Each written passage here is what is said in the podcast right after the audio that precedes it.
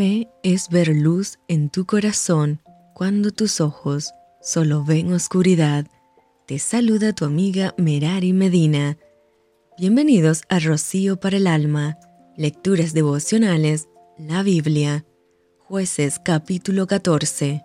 Descendió Sansón a Timnat y vio en Timnat a una mujer de las hijas de los filisteos, y subió y lo declaró a su padre y a su madre, diciendo, Yo he visto en Timnat una mujer de las hijas de los filisteos, os ruego que me la toméis por mujer.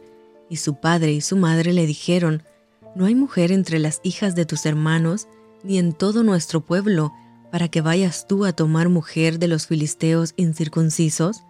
Y Sansón respondió a su padre, Tómame esta por mujer, porque ella me agrada.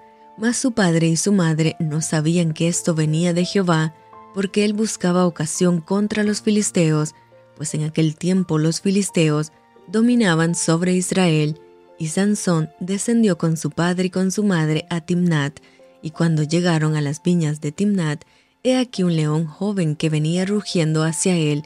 El espíritu de Jehová vino sobre Sansón, quien despedazó al león como quien despedaza un cabrito, sin tener nada en su mano, y no declaró ni a su padre ni a su madre lo que había hecho. Descendió pues y habló a la mujer, y ella agradó a Sansón, y volviendo después de algunos días para tomarla, se apartó del camino para ver el cuerpo muerto del león, y he aquí que en el cuerpo del león había un enjambre de abejas y un panal de miel, y tomándolo en sus manos se fue comiéndolo por el camino, y cuando alcanzó a su padre y a su madre, les dio también a ellos que comiesen, mas no les descubrió que había tomado aquella miel del cuerpo del león. Vino pues su padre a donde estaba la mujer, y Sansón hizo allí banquete, porque así solían hacer los jóvenes, y aconteció que cuando ellos le vieron, tomaron treinta compañeros para que estuviesen con él. Y Sansón les dijo, yo os propondré ahora un enigma, y si en los siete días del banquete me lo declaráis y descifráis, yo os daré treinta vestidos de lino y treinta vestidos de fiesta, mas si no me lo podéis declarar, entonces vosotros me daréis a mí los treinta vestidos de lino y los vestidos de fiesta. Y ellos respondieron, propon tu enigma y lo oiremos. Entonces les dijo, del devorador salió comida, y del fuerte salió dulzura, y ellos no pudieron declararle el enigma en tres días. Al séptimo día dijeron a la mujer de Sansón, induce a tu marido a que nos declare este enigma, para que no te quememos a ti y a la casa de tu padre. ¿Nos habéis llamado aquí para despojarnos? Y lloró la mujer de Sansón en presencia de él y dijo, Solamente me aborreces y no me amas, pues no me declaras el enigma que propusiste a los hijos de mi pueblo.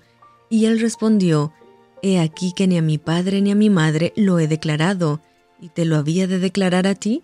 Y ella lloró en presencia de él los siete días que ellos tuvieron banquete, mas el séptimo día él se lo declaró porque le presionaba, y ella lo declaró a los hijos de su pueblo.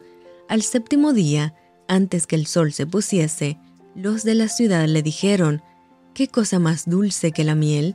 ¿Y qué cosa más fuerte que león? Y él les respondió, Si no haraseis con mi novilla, nunca hubierais descubierto mi enigma.